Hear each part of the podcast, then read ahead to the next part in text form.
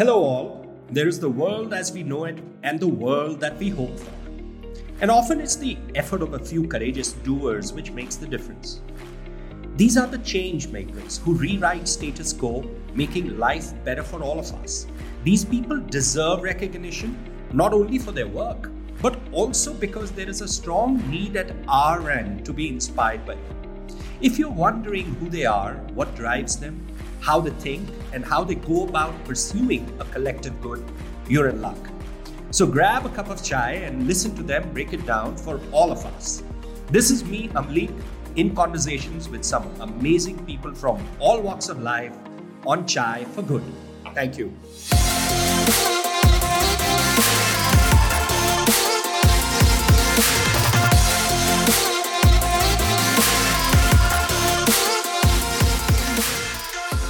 Hello, all. Welcome to Chai for Good, a podcast by Chai Point's community program, iRock. My name is Amuleek, and I'm delighted to have Mr. Manish Sabharwal as our guest.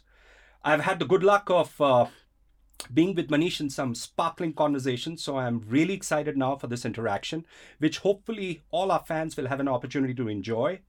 Let me please first introduce Manish to all our listeners. Mr. Manish Sabharwal is currently Vice Chairman of Team TeamLease Services, one of India's largest employers. Prior to Team TeamLease, he had co founded India Life, which was acquired by NYSE listed Hewitt Associates. He's the managing trustee of the New India Foundation, an initiative that funds upcoming non-fiction authors across India. He's a member of the governing board of Neev Academy, amongst the best schools in Bangalore.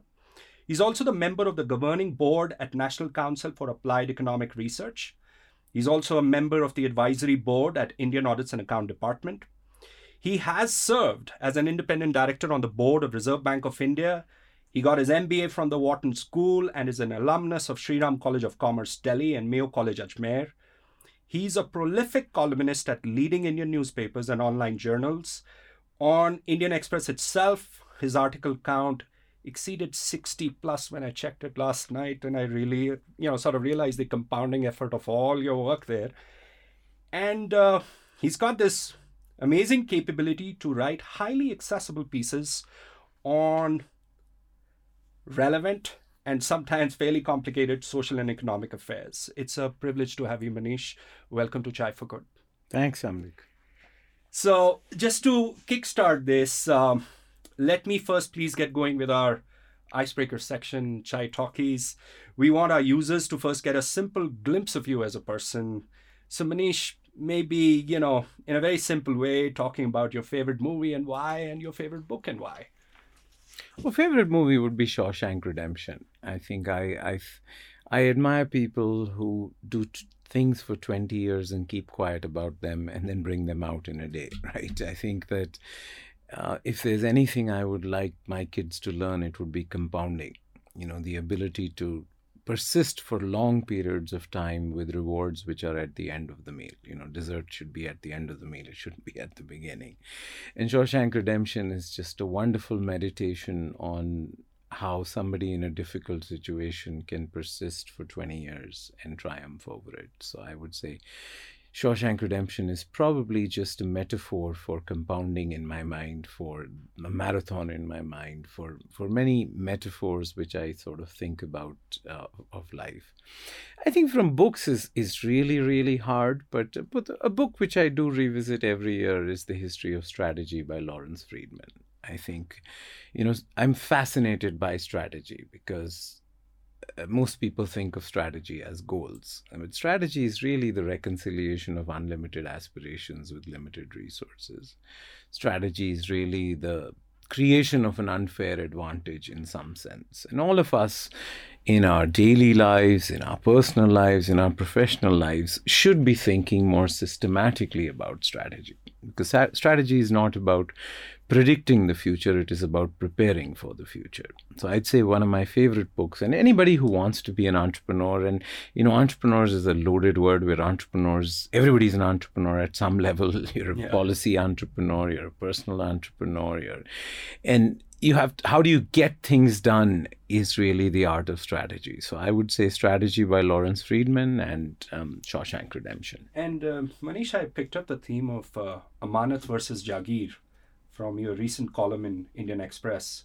Uh, can you please share your thoughts on this uh, fascinating philosophy plank, and I know we've talked about it, but um, would love for our listeners to get a get an idea of your thought process here. The most important question to ask yourself, and many philosophers have raised this question, is how can you be a good ancestor? And I think when I was in Srinagar, Kashmir lately, a person reminded me about the difference between an amanat and a jagir again.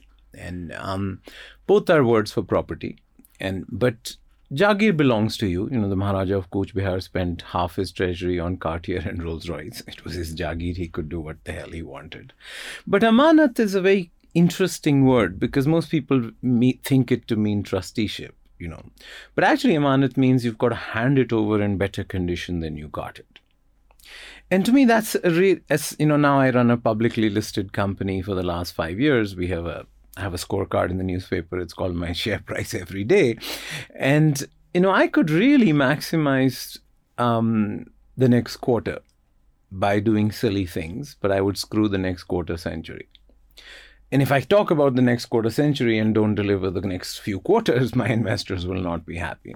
So I think the difference between an amanat and a jagir is really balancing the next quarter and quarter century and in our personal lives, whether it's our health, whether it's our lifelong learning plan, you have to balance the next quarter and quarter century. But even as a company, it's really, really complicated, or an organization or a non-profit. I'm involved in many non-profits, and you know, balancing the next quarter and quarter century. And so I think that as you get to my sort of midpoint in life, you start sort of thinking about do you want the next half to be the same as the first half? And um, it's it's important to recognize that you know stealing from the future stealing from your grandchildren is usually very easy right? I you know rajasthan just introduced a defined benefit pension and i asked a very senior person in the rajasthan government how are you going to pay for this pension?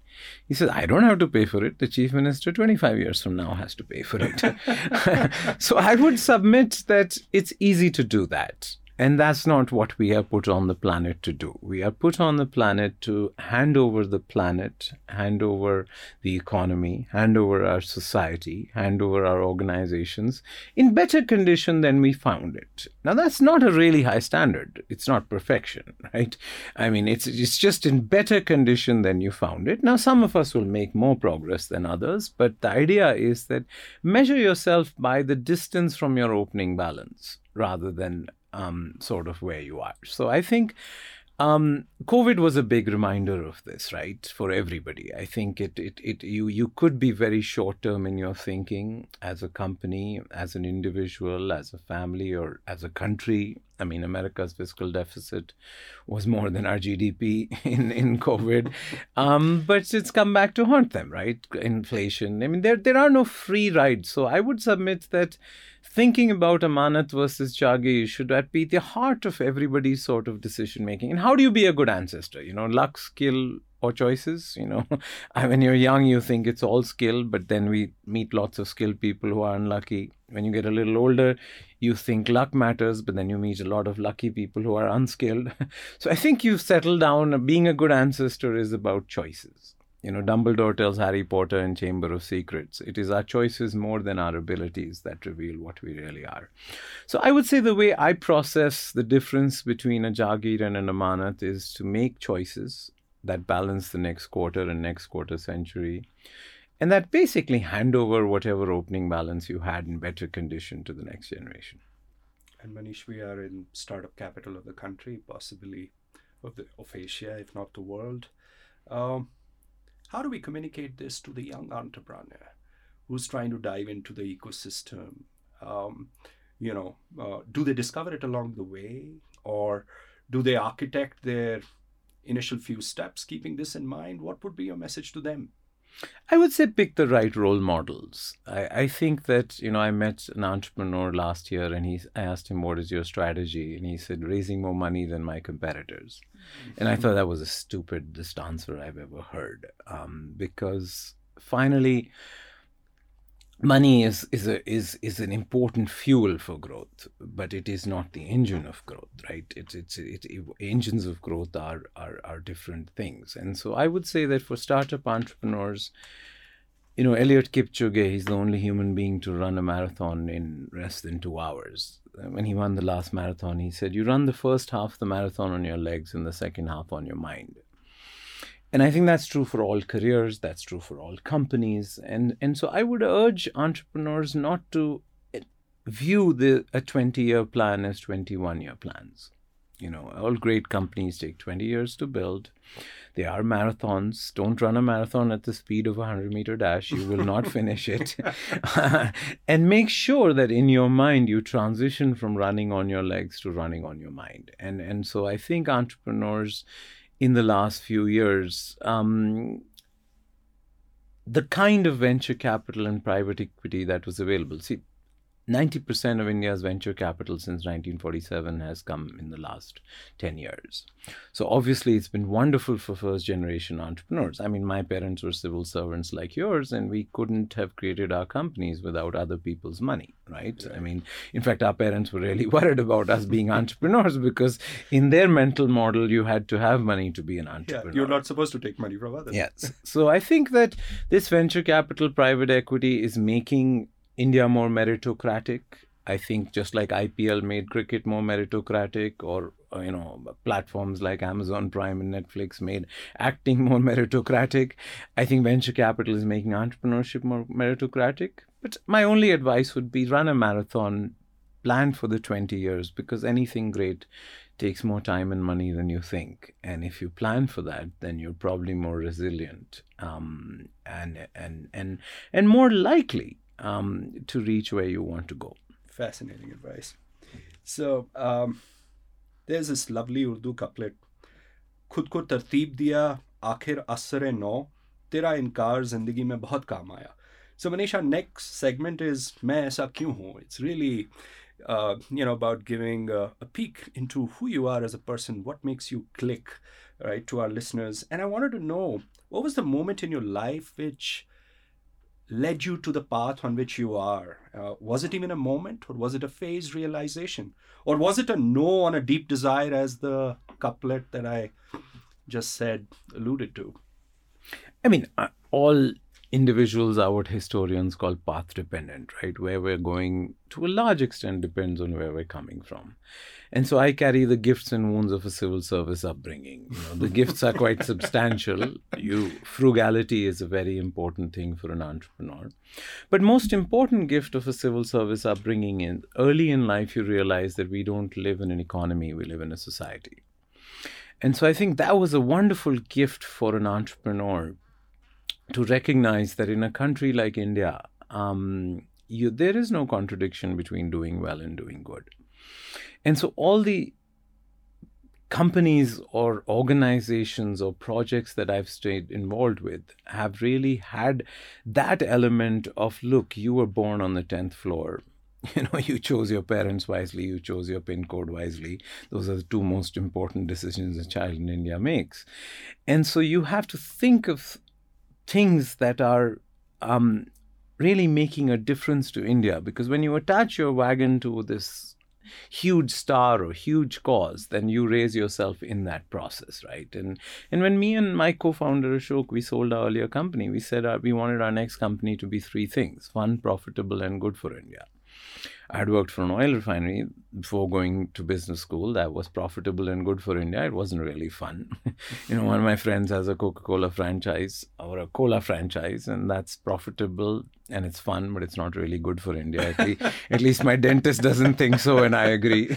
Um, so I think that for for me, um, the the growing up in Kashmir, which is a fascinating place but an economic wasteland, and much of the trouble you see there is because it's an economic wasteland. Of course, a large part of it is driven by stuff across the border. We we can't discount that. But I think if it wasn't an economic wasteland, you know, the rest of India is exploding right now, and Kashmir isn't economically, and I think that would change. So I think the way that the civil service upbringing I think going to business school in the US, I went to Wharton. I think it changed the size of my thoughts. I think that was an important part. Um, in in you went to Harvard. I think these places sort of um, expand the surface area of your mind, of course, but qualitatively they change the size of your thoughts. So I would say that the role models I picked also you know, uh, you know, Maya Angelou is a poet. She says the universe isn't made of atoms; it's made of stories. And I think the role models whom you chose to pick, I live in Bangalore, so people like Nanda and Kiran Azim were, were sort of role models who um, built it with um, honesty, integrity, scale, global capital markets, didn't care about how much of their company they owned in the end. So I think that, um, you know, civil service upbringing, going to the US for MBA, and obviously moving to Bangalore and having the role models I did is the path dependence that manifests itself in many things that I do. Fantastic. And uh, Manish, I've always admired your ability to manage your time. I was uh, reminding myself and telling my team that I've I, have i have invited Manish to be here at four. He's going to be here at uh, quite likely three forty, and I think you were here at 340, 345. and uh, um, and you're involved in multiple aspects of society. I mean, you are involved in governance of multiple institutions. Uh, you continue to invest in relationships, and that's something, frankly, that me and Gagan we talk about. Gagan is my wife, and we're always amazed because, you know, we we are at that age we realize that that calls for effort and planning. So. What's your philosophy in managing time? How do you do it? I would love to know your philosophy about relationships. I mean, time is is a complex. Everybody has the same time, right? And uh, you know, bandwidth is what we all talk about, but bandwidth is not the is not more time. It's not more days in a week. It's not more weeks in a year. It's not more years in your life. Nobody has control on that, right? It is the, at least professionally, I define bandwidth as the quantity and quality of your team. I think that um, the notion that you will be the junction box, the notion that you will sort of be the Ayatollah or the conductor of the orchestra is is just so mythical and so, so easy to buy. But any great organization that I've seen is really not. I mean, CEOs get the glory, but or sometimes get become the public face. But any great CEO will tell you that uh, bandwidth is the quantity and quality of your team. I mean, how many people can substitute for you in an investor conference? How many people can substitute for you in a press meeting? How many people can substitute for you in a client meeting is probably the best. Um, if you're worried about, you know, four people who not having four people or five people, then you should be thinking. So I think from a purely entrepreneurial perspective, you know, I've often thought entrepreneurs can create two kinds of companies, a baby and a dwarf both are small, but the baby is going to grow and the dwarf is going to stay there. The difference in a baby and a dwarf is not more food; it's not more money. You know, most it's a myth that oh, if I had hundred crores, I could create a thousand crore company. Right? That's never true. In fact, um, otherwise only rich kids would create big companies. Right? rich kids usually don't create big companies. So, I think that um, the difference between a baby and a dwarf um, is obviously which market you're in. Addressable market is a big uh, thing. But I've noticed that the biggest difference in baby and a dwarf is the quantity and quality of your team. And that directly translates to the entrepreneur's ability to manage their time because then you're running the second half of the marathon on your mind. You're focused on strategy, you're focused on culture, you're focused on brand. Um, anything that has a right answer beyond a point should not be decided by the entrepreneur. And we should you know there are two kinds of problems in life uh, technical problems and wicked problems. You know technical problems the rules stay the same the players stay the same and the goals stay the same in wicked problems, the rules keep changing, the goals keep changing, and the players keep changing. yes. um, it seems like tyranny, but the most interesting problems are wicked problems. And those are the problems that you as a CEO should be working on. So I think time management for me is purely the ability to attract smarter people than me, give them freedom, give them free rein kingdoms. You know, I our TeamLease my company is not a family business. I'm very clear my role as um, executive role is different from my board member role which is different from my shareholder role. Nobody can touch my shareholder role but my executive role is subject to performance and my board member role is subject to my thinking of it as an amanat where I balance the next quarter and quarter century. I think about relationships, I realized early in life that, um, you know, they're the best things in life aren't things. I think the frugality point I made about a civil servant upbringing was also really important. We didn't have much, but we had everything because we had so many people and so much, so many relationships. And and you know, relationships are not just sort of purely from the spiritual upsides, which is obviously the primary case, but uh, in a knowledge economy, your relationships are also your source of lifelong learning.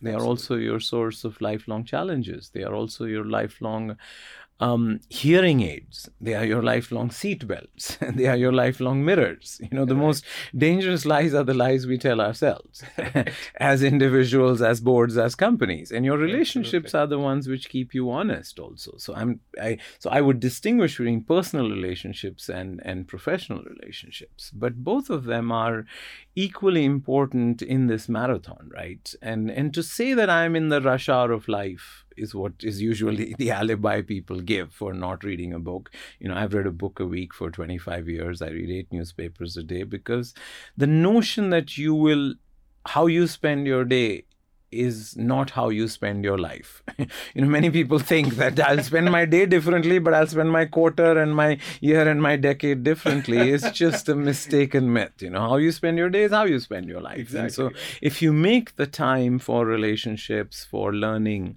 I would say in my in my in my prioritization. And I, you'd show me any person's calendar and i'll tell you their priorities in life. You will find that the life time for learning and relationships is confiscated and everything else is given the rest because that time is already allocated.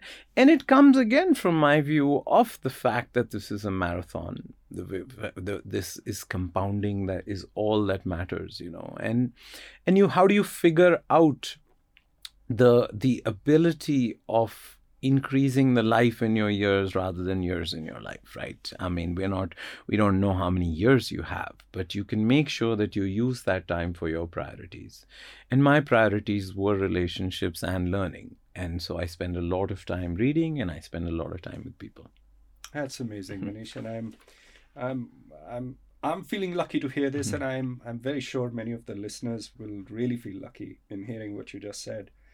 Um, what are you currently passionate about? You know, I've, you know, from a from a distance that I have observed you, you know, your drive, your overarching philosophy, which touches so many aspects of life, and then your desire to contribute. Uh, all is in a single weave, right? And I have rarely find you pursuing something which somehow is not interweaving all of these things, but looking at your repertoire of columns and the topics that you grapple with, what are you passionate about now?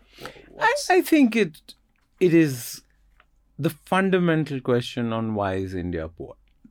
See, I have learned now in the last 20 years that there is no such thing as poor people. There are people in poor places right? An electrician who moves from Patna to Bangalore gets four times more salary. The same electrician moves to the US, he gets 25 times more salary.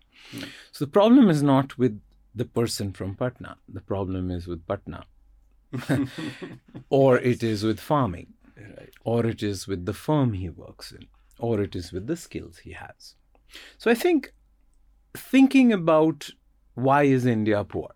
you know, I landed in August 94 for my MBA, and within a month, I was asking myself, these Americans aren't smarter than us. Why are they richer than us? And and I think now it's clear to me India doesn't have a shortage of land. You could give every Indian household half an acre, they would fit into Rajasthan and Haryana.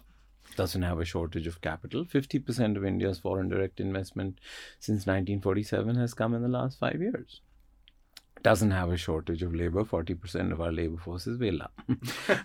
so the problem is what economists call total factor productivity, or most of us call entrepreneurship, innovation, or technology. It's called mm. Solow residual. So I think at least I am now spending my time making the case for productivity of cities, of states, of firms, and of individuals. You know, my parents live in UP. We live in Karnataka. Both states have the same GDP, but you Karnataka does it with one fourth the number of people. If you think about firms, there's a 25 times difference in large firms and small firms in productivity. If you think about cities, I mean, if everybody in India lived in ba- in Bangalore, then India's GDP would be more than China because India's GDP is two thousand dollars, but Bangalore's GDP is eleven thousand dollars per capita. So I think at this stage, you know, India is fifth in total GDP and 138th in per capita GDP. And in political imagination, all these years, total GDP really mattered because we were a country coming out of colonial um, power, so we wanted to be big. But a 21st century economy um, is strong, and we have to be strong. India was weak. we were politically strong. India and Pakistan, on the same night, have had different destinies because we were politically strong, our system. But we were economically weak. You know, one of my favorite poets is a guy called Ramdhari Singh Dinkar. He says, Shama shobhati us bujang ko jiske paas garal ho. Only snakes with venom can be kind, benevolent, or generous. So, in a 21st century economy, a strong economy can only be benevolent or generous if we talk about productivity, innovation, entrepreneurship. And so that's really where I spend most of my time. It obviously aligns clearly with Team TeamLease. I mean, Team TeamLease has 3 lakh employees on any day, but we would have 10 lakh employees if India's education, entrepreneurship, innovation system, and the regulatory cholesterol came down. So it's it's sort of um, I mean I don't think uh, you know our we, we we put our mission as putting India to work. I don't know whether we'll do that. I'll die trying. But and but the only goals that you should set yourself are the ones which you won't get to and you'll die trying, right? And so I think the passion right now is is that cultural explanations for India's poverty are at best the soft bigotry of low expectations and at worst are racism. India is not poor because of cultural reasons. We have a plumbing problem. It's not a problem like cancer or climate change, and it's a problem we can fix. And I think um, now we're, we're we're sort of on our way. I mean, most people don't realize India exported more software last year than Saudi Arabia did oil. Oh, wow. And all of us grew up thinking of Saudi Arabia and oil as this mountain that we would never climb. So I think IT, it's a very small part of our labor force, only 5 million out of the 550 million, but it's an oasis of high productivity. And we need 10 more oases of high productivity, and then we can transform the country. Fantastic. Manish, we're reaching the end of our uh, chat conversation. Um, and this is a section which we call Chai Tales. Uh, simply put, we'd love to know what's the best piece of advice that you have received and why? I, I would just say that the only advice that you can receive or is is really be curious and be courageous. Everything else is is is is sort of downstream from that, right?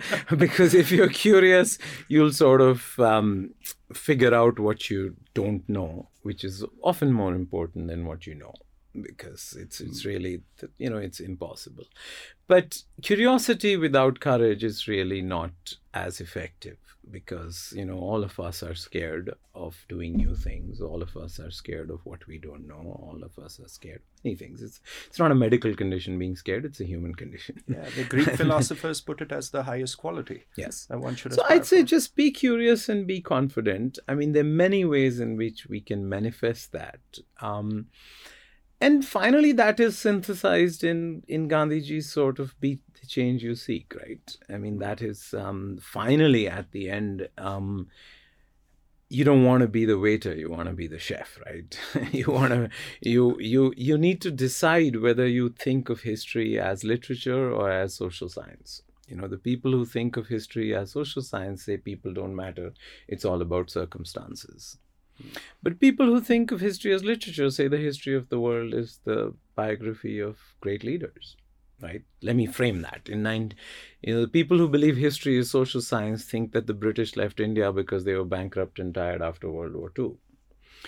But people who believe that history was literature don't realize that the moderates, the Congress Party was formed in 1885 till 1915. They were writing letters to the British that British rule is very un British But in 1955, when Gandhiji came back, in 1917 there was Champaran, in 1919 there was Bardoli, in 1921 there was civil disobedience, in 1929 there was the Salt March, in 1931 there was the second round table, in 1942 there was Quit India, and in 1947 they left. so I think the best piece of advice that I think I have received is is recognize that people matter you know circumstances will be difficult mm-hmm. but circumstances change when people with will go against them obviously as an entrepreneur that's the path that both of us have chosen but i think we we sort of define entrepreneurship purely as business entrepreneurship lately but policy entrepreneurs i mean everybody is an entrepreneur in some sense who cho- who chooses to change the status quo so the best advice I probably got was um, be curious, be courageous. But the most important advice I would be give is is to think of the world as an entrepreneur. That you know the opening balance is not given. The opening balance can be changed. There's a lot in the opening balance worth preserving. But there are many injustices in the world, you know. So don't define being successful as being rich, thin, or good looking, especially in India, because there's such mighty causes of poverty or inequality or hunger or or justice which are sort of beckoning us for a pilgrimage. And so that would be my advice that I would hand out to people is that um, what's when I landed in the US in August 94, there was a front page article on the Wall Street Journal which said that India is more interesting than important. I hope that journalist is eating the newspaper on which she wrote that. Right? What's I'm happening? Sure in she is. what's happening in India is not once in a decade or once in a millennium. It's really once in the lifetime of a country, and I think true. we are at a unique opportunity to change um, or to build the India of our dreams. Couldn't agree more. And on that note, Manish, thank you so much for your time. This was a fascinating conversation, and I'm sure all our listeners would really love it. Thank you so much.